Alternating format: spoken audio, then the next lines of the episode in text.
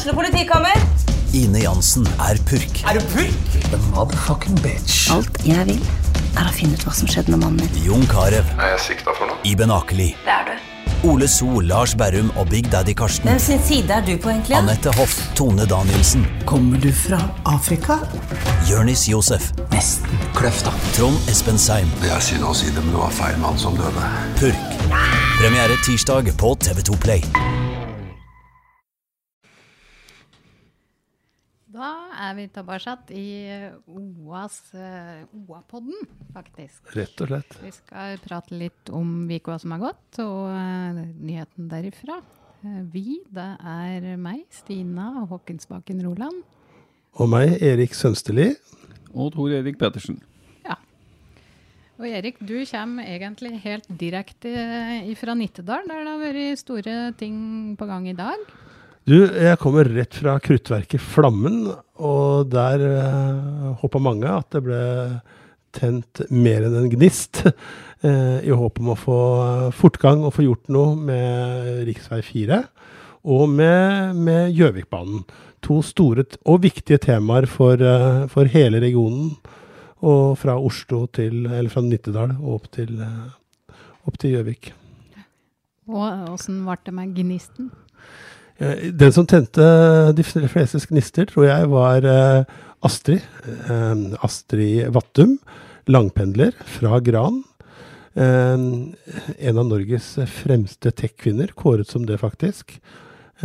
Og pendler hver eneste dag fra Oslo til, til Gran.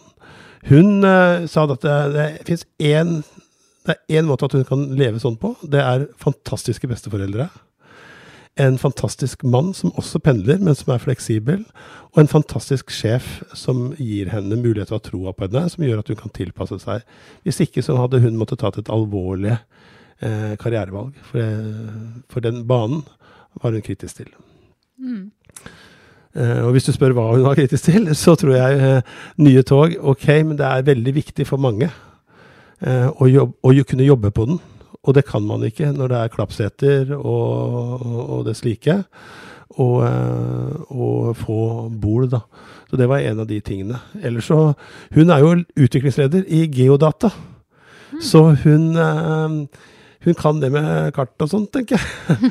Så hun hadde tatt passeren sin, slått den ut fra Oslo, eh, til, opp til, til, til Gran da, og Jaren, og så, så slått en ring rundt det. Og da fant hun ut at det tar henne en time og tolv minutter, tror jeg det var, å komme seg til Gran. Det kosta henne Ja, hvor mye var det? Jeg tror det er 140 kroner eller noe sånt nå. Da hadde jeg på en notatblokk her. Men eh, 161 kroner betaler hun.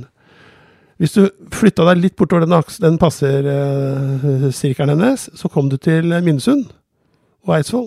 72 km det også. Eh, der tar turen 35 minutter. Mye mindre, altså. Og prisen 101 kroner. Så tok jeg oss runden rundt der. Drammen, Tønsberg og alt. Og så viste oss egentlig det at, at uh, hvilke, ja, hvilken forskjell det var. Og, og, og at vi henger litt etter i denne passasjen. En passasje som samtidig er kjempeviktig for, eh, for, ikke bare for Vest-Oppland, men for Norge. Med tanke på enorme verdier som, som når verdens, verdensmarkedene. Egentlig fra Raufoss, fra alt rundt Gjelleråsen, og, og, og hvor vi har et Gjøvik-samfunn som jo eh, er viktig for hele dette samfunnet med, med studiene og forskningen og alt det der. Kjempeinteressant konferanse, egentlig. Mm. Gjøvikbanen er jo så merkelig lite samfunn, nesten. Jeg husker en gang som jeg var på en jobb da vi reiste med pendlertoget. Eh, den halv fem eller når det var om morgenen. Og det- Jeg husker det kom en, eh, sikkert en småbarnsfar, og han ordentlig koste seg. Hadde med seg lest flere aviser og flott matpakke og nærme seg Oslo, liksom. Så gikk han og bytte om til dress og slips. Jeg har jo hørt, vet du, jeg har også hørt om dette fantastiske personalet der. Og jeg reiste med Gjøvikbanen nå for noen uker siden. Og han, jeg ser du jobber, sa, sa konduktøren. Eh, det er ledig helt framme der. Der er det et bord. Og det gjorde hele reisen kjempefin for meg. Um, og jeg tror at det, det, altså den store fyren som var på dette konferansen, det, og kanskje hvorfor gnisten av håp også ble litt tent, det var statssekretær Tommy Skjervold. Og han sa jo eh, 'signal mottatt', sa han. Eh, så kunne han kanskje ikke love all verden til oss der, men han hadde sjøl tatt Gjøvikbanen nå. Han var, skulle på møte på Gjøvik. Måtte, dro opp, hadde en fin tur, men måtte avbryte møtet fordi det gikk ikke, gikk ikke, det var ikke timesavganger. Og han så den utfordringa. Og det var vel en av de tingene som jeg så fra den konferansen. At, eh, at det ligger jo inne i Jernbanedirektoratets handlingsplan. Det ligger inne i statsbudsjettet nå. Og det var ikke noe som skulle tilsi at vi ikke får den, eh, den økte frekvensen på, Gjøvikbanen.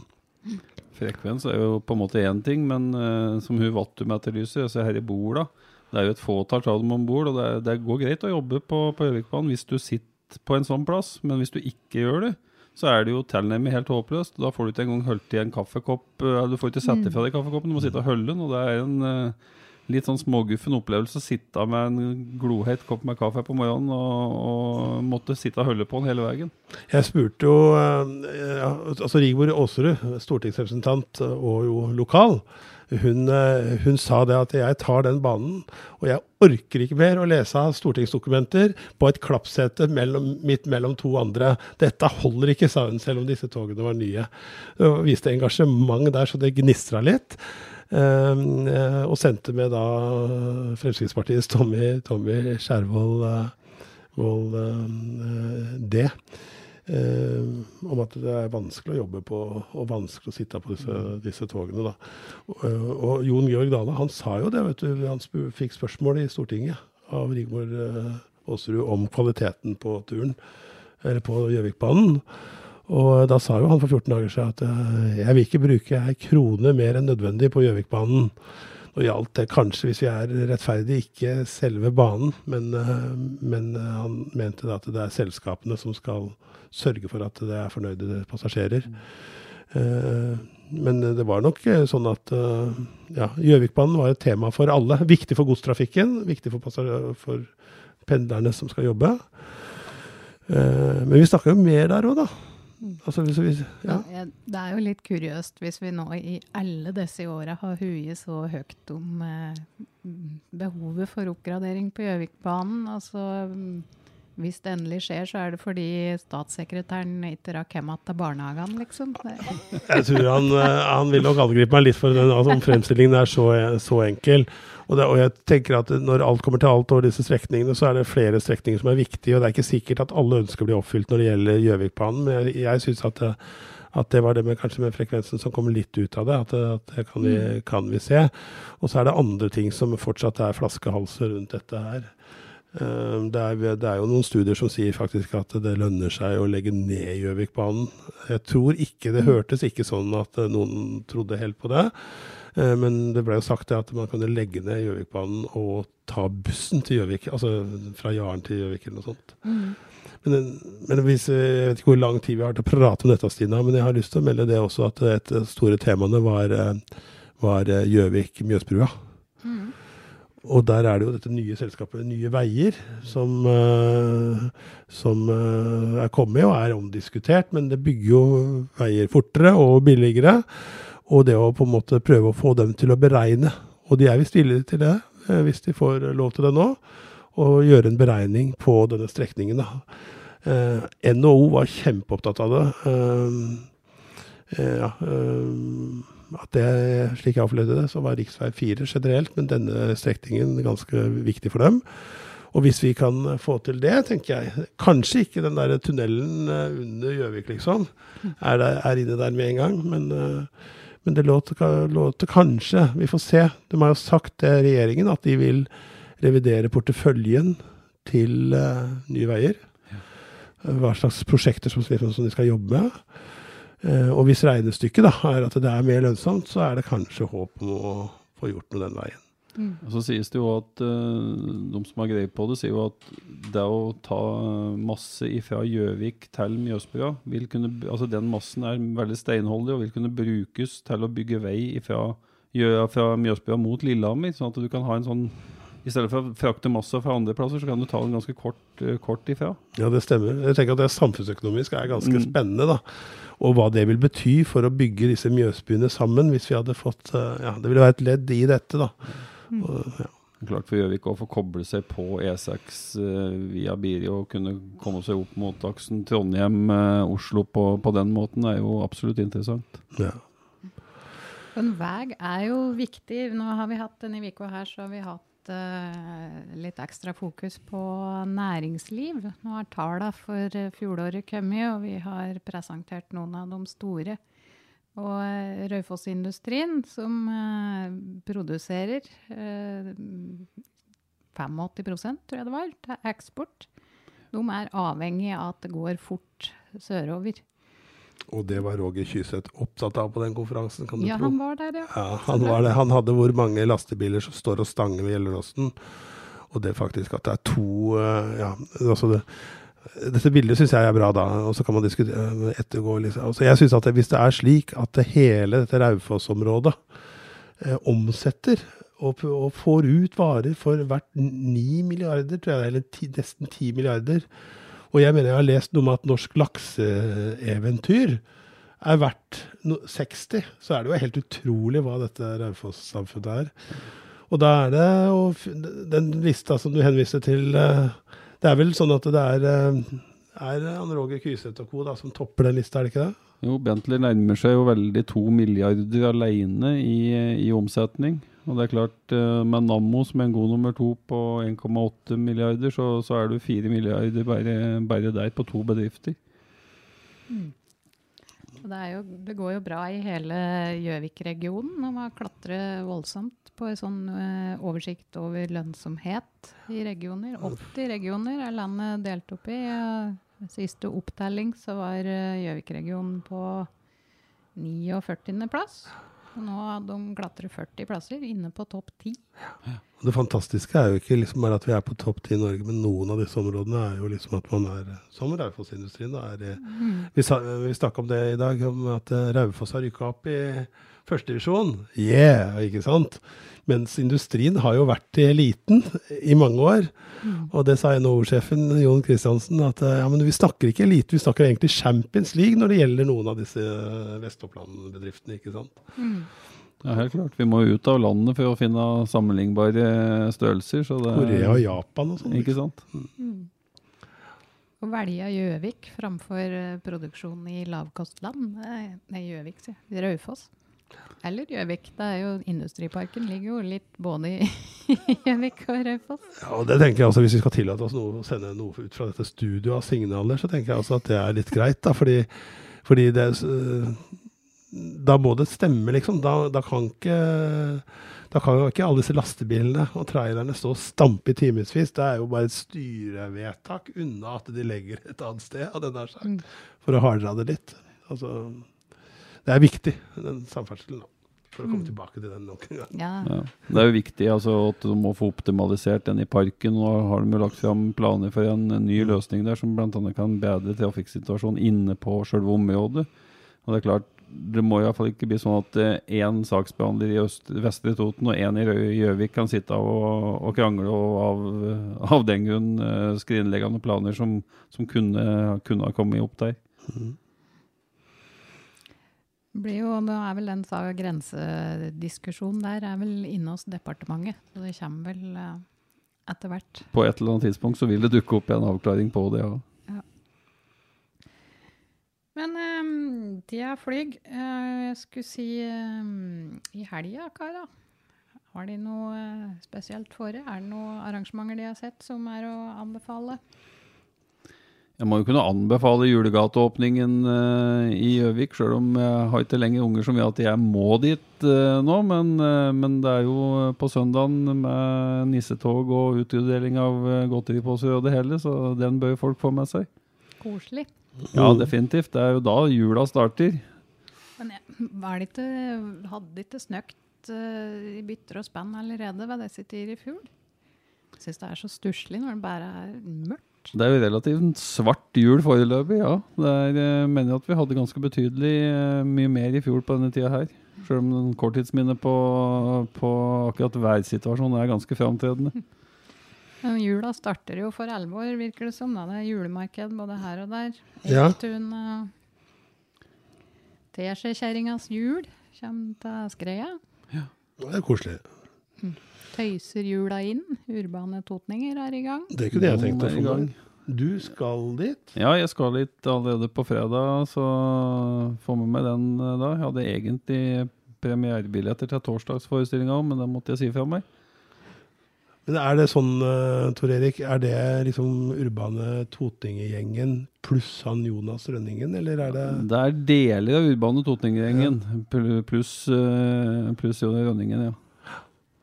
Megafonmannen. Ja, det er korrekt.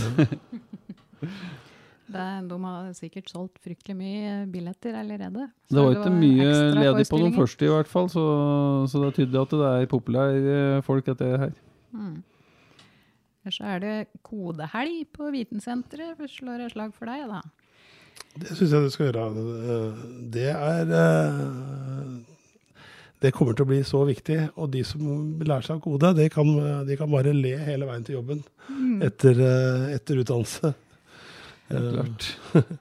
Vi hadde jo en sak her nå fra Gjøvik om at, at det går tre elever på Hår PC i grunnskolen. Ja. Og Det på er ikke bra, vet du. Kopperud, som vi besøkte, er eh, det er ikke umulig å få undervist vet du, når du bruker 30 minutter på å få eh, logge på og få eh, utstyret i gang. ja, når den endelig kom i gang, så gikk den vel i svart igjen, så det var jo helt, eh, helt håpløst. Jeg synes det er sånn som er litt sånn utfordrende å høre. og Håper at de får orden på dette. Liksom det er, dette og bredbåndsdekning syns jeg er liksom eller, ikke sant? at Det er enkelte steder som har nede i 30 eh, bredbåndsdekning. Ja. Det er jo, i, I skoleverket så er det jo faktisk altså Nå har det jo blitt mye sånne mobilhoteller rundt forbi på skolen. Det er jo faktisk nesten sånn må be dem revurdere og få telefonene telefonen til elevene opp igjen på, på, på pulten, sånn at de kan begynne å bruke et hjelpemiddel som faktisk fungerer. Jeg møtte ei kone, kone og en mann på Skipladden i sommer. Og de eh, hadde ei jente, en datter. Og de kjørte henne. De gjorde lekser på PC-en sin hjemme, og så skulle de sende inn til skolen. Og da kjørte de fra der de bodde, og til et sted da, nærmere Eller hvor det var bedre nett, da. Og jeg må For å at få laste opp. ja, for å få laste opp at ungen kunne få sende. Så det gjorde de liksom hver dag. Mm. Det tenkte jeg, det er et Norge veldig mange ingen, ikke kjenner. Vi hadde jo en sak uh, i OA òg, i uh, sommer var det vel, oppe i, fra Snertingdalen, der han som drev bilverkstedet sitt, måtte ned på samvirkelaget for å få bestilt deler, fordi at han hadde ikke dekning der oppe i en uh, Hultel sjøl. Det er jo Sånn kan vi jo ikke ha det. Vi kan ikke ha det sånn. Og vi trenger mange som kan både ha nett og lære seg kode og gjøre framtidens arbeidsplasser i Oppland. Tror det nå har vi snakka om hvor mange vi kommer til, nye typer arbeidsplasser vi kommer til å trenge. Jeg husker ikke, men det er tusenvis. Nå driver vi jo nesten på og glemmer uh, ukas blomst. Oi! Er det noen som har uh, tenkt over noen gode kandidater? Ukas blomst, det må jo være Jeg syns jo nesten det er men Nå er jo jeg prega at jeg kommer rett fra den konferansen, da. Men jeg syns jo, jo faktisk at eh, Jarle Snekkestad, Randi Eek Thorsen og de andre som, som sørga for å samle eh, så mange krefter eh, og viktige beslutningstagere på den måten de gjorde, det syns jeg fortjener en blomst. Og jeg syns at det, det arbeidet nå kanskje er i ferd med å samle seg og bli et stykke arbeid som kan, eh, kan gi utslag. Da. Det er vel åtte kommuner, tror jeg, som har liksom gått, og fylkeskommuner, Akershus og Oppland, har gått inn i dette her for å snakke vår regions Mm. Det høres kanskje kjedelig ut, men det er jo superviktig. For det er jo hvordan vi kommer oss fram, og, og hvordan ja, arbeidsmarkedet vårt eh, og arbeidsplassene, og få ut varene våre til verden. Ja, Det er jo noe som vil bety veldig mye for veldig mange, så, så absolutt en, eh, en eh, god det der. Jeg vil nå gjerne sende rose til Beitostølen og jeg da til eh, Erik Østli og eh, arrangementsgjengen i bak Beitosprinten. Det er jo Ja. eh, nasjonal åpning i eh, folkesporten eh, langrenn i helga. Der tror jeg de har sti på eh, er døgnstøtt ei stund nå. spredd utover mange kubikk med, med oversommer, eller hva kan man si, oversomra snø. Ja, må jo nesten si det. Ja. Det er, ja, det er stor respekt av det. Hvert eneste år så er det liksom Det er jo blitt selveste pangåpninga på Ja, er- skisesongen. Det er da skisesongen starter. Jeg vet ikke om de prøver seg på noen sånne småløp i Sverige og det slike i forkant. Det er når Beitostølen eh, inviterer, det er da det, det, er da det drar seg i gang. Mm. Og snart kommer jo verdenseliten nå. Det er jo verdenscup. Ja, det er bare tre uker til de dukker opp eh, på Beitostølen. Skal vel en svipptur innom Lillehammer først. Det må de strengt tatt få lov til. Veldig spennende det de driver med oppå der, syns jeg. Hvor mye de får til. Jeg husker jo, Du har, har jo jobbet på sporten, Tor Erik. Du har vel vært med på Rakfisklaget? Jeg har vært med på Jakafiskelag opptil flere ganger eh, i, for en del år tilbake. Få høre. Nei, det, det, det er det, hva er det de sier? What happens in Vegas, stays in Vegas. Det er litt det samme som for, eh, med Rakafisklaget på Beitostølen. Det er sånn år, årlig eh, Eller var sånn årlig happening for eh, media. Det var jo, alle var jo der, vet du. Ja. På Ja, det er det jeg har hørt, så sesongåpningen. Så da var det rakfisklag. Og eh, ofte god stemning. Veldig god stemning som regel. Jeg husker så vel da, eh, det, var, det var etter midnatt. Men da tok vi bilde av Lars eh, Rotevatn, som satt og tegnet og forklarte åssen Beitostørens Beitostølens nye hoppbakke skulle bli. Og den servetten tror jeg har enda en stand. har ikke vært i noen hoppbakke ennå, men det er i hvert fall eh, Men det som skjer på Beitostølen, skal du aldri si aldri når det gjelder hoppbakke heller. Det er Plutselig så finner de ut at nå bygger vi en, og da gjør de det etter helt å dømme. Det er i hvert fall snø der, da. Ja. Men vi sender, eh, vi folkens. Vi kommer til å ha bred dekning fra Vi kommer til å ha folk på Beitostølen i helga, definitivt, og følge opp våre eh, lokale hopp. mm. Så har vi jo eh, skimagasin, eller langrennsmagasin, som du finner på oa.no. Det er bra. Langrennsstudio, tror jeg det Langrennsstudio, ja, der vi har hatt både gjester og, og intervju med utøvere og litt forskjellig. Erik Røste, skipresidenten som er fra Gjøvik. eh, Han er Hva heter det? Åpner opp om, den, eh, om ei vanskelig tid. Ja. Ja, det blir spennende å høre. Ja, men du, da mm, tror jeg vi eh, sier takk for oss, faktisk. Ja. Skal vi ønske alle en god helg? Riktig god helg. God helg.